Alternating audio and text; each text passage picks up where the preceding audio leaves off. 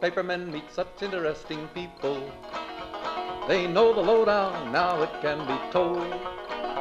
I'll tell you quite reliably off the record about some charming people I have known. For I meet politicians and grafters by the score, killers plain and fancy, it's really quite a bore. Oh, newspapermen meet such interesting people. They wallow in corruption, crime and gore. Ting-a-ling-ling, city desk, pull the press, extra, extra, read all about it, it's a mess, meets the test. Oh, newspapermen meet such interesting people. It's wonderful to represent the press.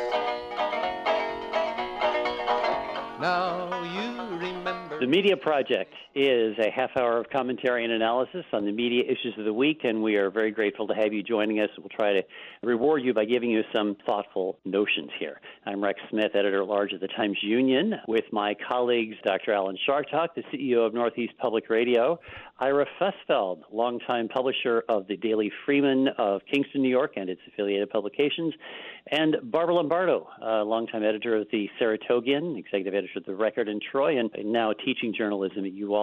So welcome you all. Thank you for being here for our conversation. And I turn first to Dr. Chartock, of course, because you're a political scientist, Alan.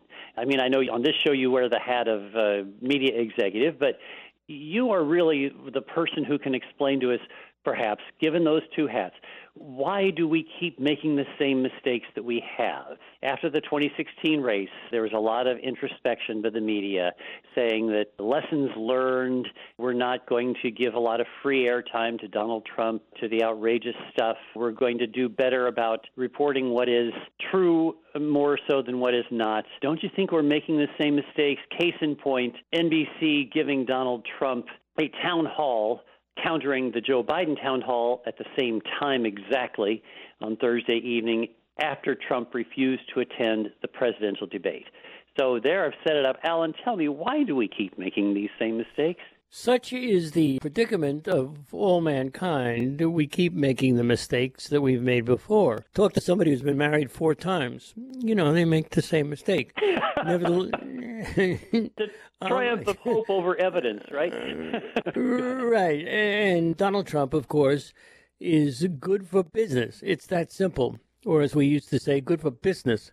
So I yell at the television every time they put them on because I know what they're doing. And I tell you right now, it's so simple. Politics is the authoritative allocation of scarce resources. In this case, the scarce resource is money, and that's what they're after. They want to beat each other's brains out, and they are not looking at the ethical considerations of saying, okay, Donald Trump wants to end democracy as we know it in this country. He's a bully. He's a terrible man. He's a cheat. He's probably a tax cheater. And we continue to give it to him because it'll get a few more people watching as opposed to watching another channel. And if they're not watching another channel, I know I'm going on here, but if they're not watching another channel, that's good for whoever the boss of the news director is, if you're following me. Well, I'm not sure I totally agree with that. What? You don't agree? What? Let's stipulate that as we sit here doing this program, the town hall hasn't yet occurred, so we don't know what the content is going to be. I'm unclear right now as to whether or not NBC is selling commercial time for this event or whether it's going to go straight through as a live news event. And I'm also very significantly unsure about what kind of questions Trump is going to get. I'm starting from the premise that Savannah Guthrie will be asking him questions that he's not getting on Fox, that they're going to pin his feet to the fire quite a bit more so than he is used to, and that at the end of the day, this might not turn out so good for Trump, even if his ratings are more significant than the one that Biden is going to get on ABC. That is so sweet of you, Ira, to be so gullible and naive and thoughtful that we're going to change our ways. And he's going to suddenly answer questions. Come on, Alan. Well, if he doesn't answer them, then he's going to look bad. Who is going to care? But the mistake that Rex made was when he said we, like, are we making the same mistake over and over? Alan is correct in saying it's all about the money, and it's not we as the journalists. This is not what journalists want to do. It's what the owners of the companies that provide the news. They're making the decisions, and it's all about money. Let's go on to that point, because I'm reminded of what Les Moonves, who was the chief of CBS, he was the chief executive of CBS in 2016. He said this: it may not be good for America, about Trump's presidency, but it's damn good for CBS. So that's the point that Alan is making, that it's about money. But Barbara, don't you think there is a journalistic reason as well? If you don't want to be as cynical as Alan is, that this is all about money, why are some of these mistakes being made journalistically? I think it's still about resources and money. I think it's sometimes misguided belief that journalists, if we keep asking a question, we're going to get a good answer, we're going to get the true answer, we're going to expose the truth. And just doing those kinds of interviews is not the way to do that. It's reporting what's really happening, reporting facts, reporting news, and not just getting sucked into, quote-unquote, covering what Trump is lying about. The media question is, was NBC correct in scheduling an event that spotlights Trump in prime time and goes directly against his competitor in this presidential race? And I believe they were not correct, but I want to see how it turns out before I seal that. The problem with this program in general is the difference between the theorists who say we should, of course, do the right thing here, and then those, the hard-nosed people like Barbara and myself, who say, you know, there's a real difference between the academic sort of response about what the responsibilities of the press are and the way that it really works. And the way that it really works is quite clear. As Pete used to sing, newspapermen are such interesting people, it could be a study in prostitution. Barbara, are you on the side of Alan saying that it's all about money? I thought you were trying to say the opposite, that journalism actually does have some voice here. I think that journalists do have a voice and a feeling and a sense of social, civic responsibility, but we are beholden to the bosses. We, being journalists, are doing what their bosses want.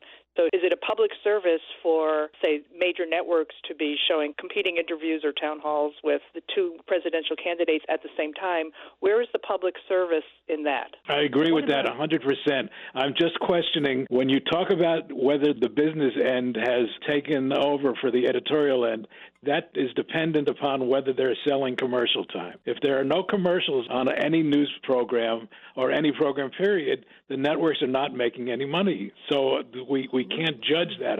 I'll be a lot more critical of NBC than I already have been if it's determined that they're also selling time on this event. Respectfully, Ira Bushu, that cannot be so. Even if they don't take commercials, the fact is that they're competing with the other guys and they don't want the other guys eating their lunch. It's really that simple.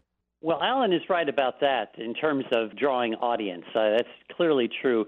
But I think there is a journalistic question. One of the biggest issues, of course, of 2016 was the credulous reporting of stories about Hillary Clinton, about the hacked and leaked emails, and, you know, making such a big deal about Hillary's emails, which was, in fact, not a big deal by comparison to Donald Trump's lies. That's the issue that I think we still have trouble with, because we are still going forward with stories that seem to be giving credence to what we know isn't true. Case in point, amplification of this preposterous New York Post story about Hunter Biden dropping off computers and the fix of a computer. It turns out that this is a very dubious story, but it got an awful lot of attention, drawing attention to this supposed questionable link between Joe Biden and Ukraine, which is itself Trump campaign disinformation. So I think that we do still run this risk of giving what, you know, you sometimes call both sidism, of seeming to give weight to a story that doesn't have as much weight as a true story, just in an effort to be fair. And that's a journalistic good impulse, but it leads to imbalanced reporting, right? You know, I've been watching CNN a lot. And one of the things that's so fascinating about CNN is, in the old days, they used to say, on the one hand, on the other hand, and there was false equivalency. Now they just call the guy a liar. And they say it again and again and again. They keep saying he's lying. And they point out, this is a mistruth. This is not right. So I think there's an evolution in the way in which Trump is being covered. And let's face it, right now, as we speak, Trump is way behind in the polls. There's a reason for that. And part of it is what the media is doing. I'm still nervous about the polls. I don't care how strong it looks that Trump is behind in the polls. Fool me once, shame on you. Fool me twice, shame on me. And I'm worried. I don't believe all the polls. I am worried about complacency. I'm worried about voter suppression and whether votes will indeed be counted. I don't think it's an unfair election the way Trump is trying to raise those fears, but I think that there's real danger about are all the votes going to get counted if by mail. Barbara, you know, I half agree with you. I certainly agree with you that Trump is going to pull every trick in the book to take this thing, and it may be the end of democracy as we now know it. On the other hand, I do believe we are in a spot here where the polls, which called Hillary the winner the last time, were not wrong. I'm sorry, folks. They were not wrong. You're right. They were not wrong. There was one or two little tiny things. The guy won by 78,000 votes, but the majority and most of them, almost all of them, were completely correct. So I wouldn't worry about the polls being wrong. I would worry, as you say, about him stealing it. Rex, your initial umbrella question to start the program was whether the media had learned anything from the last cycle, and I would argue that it has. There is a lot less live coverage, and I'm talking primarily about TV and more specifically cable TV, which seems to be how many people judge what the media is doing. There is far less live coverage of Trump's events now, except on the right-wing stations. He's getting a lot less time. The story that you cited, Rex, I don't know where you saw it other than on Fox News and the New York Post, but I looked all day and could not find anything about that story in the quote-unquote mainstream press. So I think that they are using quite a bit of editorial judgment and restraint, and to that extent, they have in fact learned the lesson from the last cycle. You know, there's some truth, I think. There's some evidence to back up what you're saying, Ira. The president did a campaign rally, for example, in Johnstown, Pennsylvania, and even Fox News only showed a little bit of it.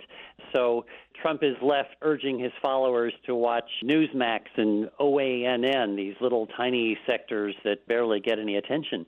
So it could be that the Trump show is drawing less attention, that we're getting tired of this, and the reruns are about all that he's got to show for it. And so maybe that goes to Alan's point.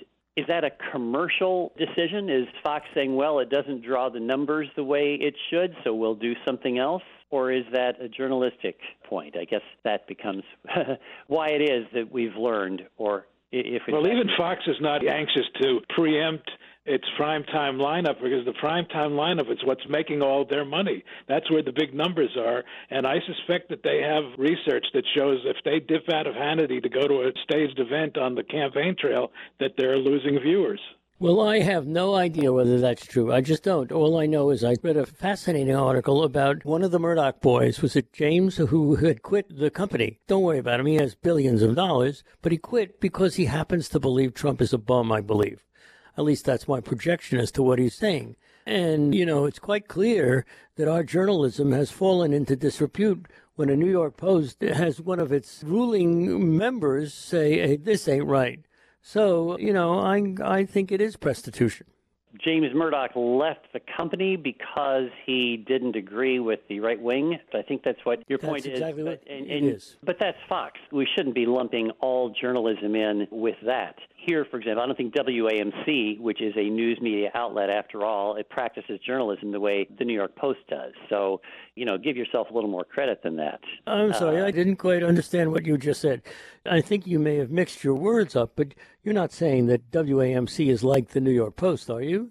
Exactly the opposite. I'm trying to correct you from seeming to say that. Exactly. No, okay. Well, we're all on the same page. Fine. Yeah, exactly. I think that the difficulty is when we get to something that's not quite as cut and dried as that. Like, for example, the Amy Coney Barrett confirmation, the talking points that are the Republicans' stock and trade for that. It's difficult for the media to avoid that. For example, the topic that dominated last week's Sunday shows was whether the Democrats want to pack the courts, which is a hypothetical. And I wish that Joe Biden would answer that question, being a journalist. But the fact is, that's a hypothetical, whereas we have a strong evidence of what Amy Coney Barrett's ascension to the top court is going to bring based upon her statements and what the president wants and so on. So in effect, by amplifying that story, the question of whether Democrats will try to get more justices on the Supreme Court aren't the reporters handling that then playing into the Trump hands? Aren't we just amplifying campaign talking points? I totally agree with you in the direction I think that you're suggesting is that, yes, it is terrible that the press is following those Republican talking points, and it happens over and over again. We should know better. It's happened also with, I'd point out, the Senate's failure to approve help for Americans, and the Democrats get put on the defensive, like, why aren't you coming to agreement? Instead of the media repeatedly saying, the GOP-controlled Senate wants to do X, the Democrats don't want to go along with that because it would only provide Y. And instead of looking like it's a whole gigantic legislative body that can't get anything done, to show that the Democrats have passed things that would help people and that the Republicans don't want to do that. Instead, we keep repeating what I would call a false narrative, making it look like both sides can't seem to work together. And are you suggesting that that's all media, or is that just print, or is that just broadcast? Or both? I could definitely say broadcast, and I would have to criticize fairly the print media. I'd have to go back and be able to show evidence of that over and over again. Well, as I said earlier, I've thought this for a long time, that the broadcast media is the one that is, for better or worse, what we are all judged by, and that's not fair to the rest of us. By us, I mean print media. I mean, I read the New York Times virtually cover to cover every day, the print version of it. A lot of the stories that perhaps are more slanted to the Republican side are covered. So are the stories that are slanted the other way. But at the end of the day, I feel as if I've got a balanced picture and not a disproportionate picture as to what is going on. And I don't think that that's possible in broadcast, where you have only one channel that you're watching and here's who's on. And if you want to watch it, you have to listen to that person, and there tends to be more heat and fire than there is light on these channels. And to Alan's point, I think it's that they want to draw eyeballs, and I think we are judged unfairly if we use TV as the measuring stick for all of us. I would agree with that, but Ira, I think one of the shortfalls of print journalism is that it's a one and done. And one and done is not sufficient. So we can honestly say on Tuesday or Sunday, the New York Times or the Washington Post or whomever or your local newspapers did this great piece on explaining what's really happening with the Supreme Court hearings or voter suppression or the aid for citizens or any of those things. They've done it once, then it's like, okay, now we've covered that. Now we're going to move on to something else. And the beauty of broadcast is the ability to keep bringing it back, and print needs to keep bringing it back also. Well, I would suggest that that's not a beauty. I think that's a fault, because if you watch nothing but TV, you hear the same story, such as the one Rex referred to about this conspiracy theory. And if you watch conservative TV, that's what you see all day. If you see that story in the New York Times, you read it, you digest it, and then you move on to something else. You're not whipsawed by it. What we're ignoring is that the way that younger consumers consume the news, the digital platforms, and the delivery of that by social media. People who are younger, let's say, news consumers who are out of our demographic, assume that if there is important news, it will find them, that it will come to them, that they will be able to access it whenever they want to. Digital news presentation is really so superior to television or print or even radio, and that is because you can delve as deeply as you want to into a story. You can find it whenever you want it, and you can get push notifications. That is, it comes to you based upon the sources that you ask for. So I think that a lot of the concerns that we have about the limitations of both print and broadcast are lessened as people actually get into the digital media ecosystem. And it's not good for the old media in terms of our business model, but boy, it's really better for consumers in their ability to access information, right? You know, Rex, I keep coming back to the fact that newspapers are dying. How do we know that? Because they keep closing up. There are fewer days that they publish and the rest. You give a very spirited and strong rationale for having newspapers, which I agree with, by the way. But there's a reality, and the reality is broadcast media is in the ascendancy, and in my opinion, newspapers are dying. So with that said, it makes no sense to say, okay, well, the New York Times does a story in depth. Now, I love the New York Times, and I read it every single day. And I wonder, however, because I think the points that have been made here are correct. They do an in-depth story, and they're on to the next thing. They don't rehash it all day long, and they have a limited number of people who read the thing. There's a sort of elite in this country that read the New York Times. Most people don't read the Times. So, are you off from the facts? Alan, your facts are just not true. The New York Times is bigger than it's ever been. Rex? Four million digital subscribers, Alan. And 300 million people in this country or more. So don't tell me that most people read it and that I'm off on the facts, because, Mr. Rex, you're off on the facts. I'm telling you that it is not read by an awful lot of people. It is read by a substantial number of people who read newspapers. And I love the Times, but it is not doing, for example, what 24 Hours on CNN is doing. Actually, Alan, in your notion that broadcast is in ascendancy, what I was saying just before you spoke is digital is in ascendancy. Broadcast and print are both forms in decline, but I think that you're just using a bad example of the New York Times. I mean, I think other print media would be better evidence for you, because the Times is the one place that has actually seen its imprint grow significantly. I couldn't agree more. Among those people who read newspapers, among everybody. Yeah. Well, I agree with Rex that broadcast is not as an ascendancy. Well, of course, because you're one of those guys. You devoted your whole career to the crumbling newspaper industry. We all know that. I'm not saying they're going to newspapers. I'm saying that there are just simply too many channels, too many other outlets, and it's hurting everybody. They may not be dying broadcast, but they're not doing as well as they used to. Now, there may be exceptions. WAMC's listenership, I believe, is up. I think that's great, but I believe it's the minority. Well, no, but also, don't tell me that CNN doesn't have enormous impact on the way people are thinking about it. And the evolution of CNN, by the way, from a he said, she said-er to this is the way that it is and telling the truth, I think has drawn many more viewers than we had ever thought possible. I'm not sure CNN's viewership is up. I think all of the broadcast and cable outlets and all the radio outlets, most of the radio outlets have been diluted because there are so many places to turn, and digital is a big part of that. That is correct. Safe to pop in now? Please. Yeah. I just wanted to say that the future is digital news presentation. It's not even a matter that's open to dispute. We could look at who it is that's presenting that presentation, what outlets are doing it, what outlets are doing it well, which outlets are going to be doing it in the future, who's going to make it economically and who isn't. But for our news consumers, not the alta-cockers, as my grandma would say, but future news consumers, the digital news presentation offers all the things that we want the media to be able to do, to provide depth, to provide clarity, to offer information repeatedly if needed, or to be able to access it, to update things as things change.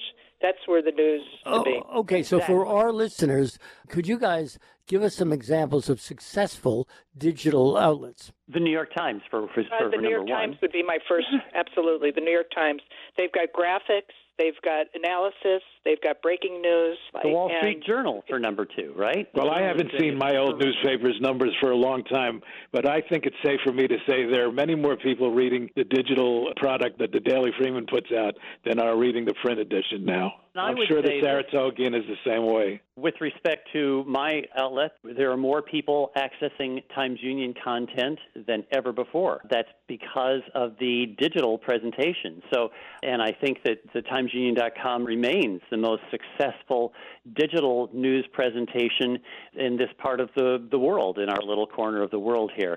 So I would say, Alan, to your question, there are many very successful digital news outlets, and that many of them are coming from the so-called legacy media. But you have always been the first to complain, Rex, that the revenue from the digital doesn't equal the prices that you guys charged on your papers for placement in the paper, and therefore it made it more difficult to survive. No, that's absolutely true. But we were talking about audience and the way that journalism is delivered. And what Barbara and I are saying is that the best journalism is being presented digitally. That's the best way to access journalism these days. And what Ira is saying is that there's more audience there, and that broadcast is not, in fact, the wave of the future. So we all need to get aboard the digital train, folks. That's where things are going. Woohoo! Well, we certainly have a lot of meat for the next 25 media projects. Yeah, this was a rough one. I got to go take a breather. Okay. That's all we have time for today, folks, for The Media Project. Alan Chartock, who we never hear enough of, and so we'll try to do better on next week's show, and Barbara Lombardo and Ira Fusfeld, and I'm Rex Smith. Grateful to our producer, David Gustina, for putting up with us for all this, and thanks to you for joining us this week on The Media Project. Watch it, Rex. Whoa. Together fits the bill. Oh, newspapermen are such interesting people. It's wonderful to represent the bill. Now you remember Mrs. Sadie Smuggery. She wanted money to buy a new fur coat. To get insurance, she employed skullduggery. The Media Project is a production of WAMC Northeast Public Radio. Alan Chartock is CEO of WAMC, Professor Emeritus at the State University of New York, commentator, columnist, and author. Rex Smith is Editor-at-Large of the Times Union. Barbara Lombardo is a journalism professor at the University at Albany and former executive editor of The Saratogian and the Troy Record. And Ira Fusfeld is the Publisher Emeritus of the Daily Freeman. You can listen to or podcast The Media Project anytime at WAMC.org or just download the WAMC app for your iPhone or Android at the Play Store today. Thanks for listening. Now, newspapermen are such interesting people. They used to work like hell just for romance. But finally, the movies notwithstanding, they all got tired of patches on their pants. They organized a union to get a living wage. They joined with other actors upon a living stage. Now newspapermen are such interesting people. When they know they've got a people's fight to wage. Ting-a-ling-a-ling, newspaper guild. Got a free new world to build. Meet the people, that's a thrill. All together fits the bill. Oh, newspapermen are such interesting people. It's wonderful to represent the bill. Now publishers are such interesting people. Their policy's an acrobatic thing. They claim to represent the common people. It's funny, Wall Street never has complained. Ah, but publishers have worries, for publishers must go to working folks for readers and to big shots for their dough. Now publishers are such interesting people. It could be prostitution, I don't know. Ting-a-ling-a-ling, circulation, ting-a-ling-a-ling, advertising, get those readers, get that payoff. What a headache, what a mess. Oh, publishers are such interesting people. Let's give 3 cheers for freedom of the press.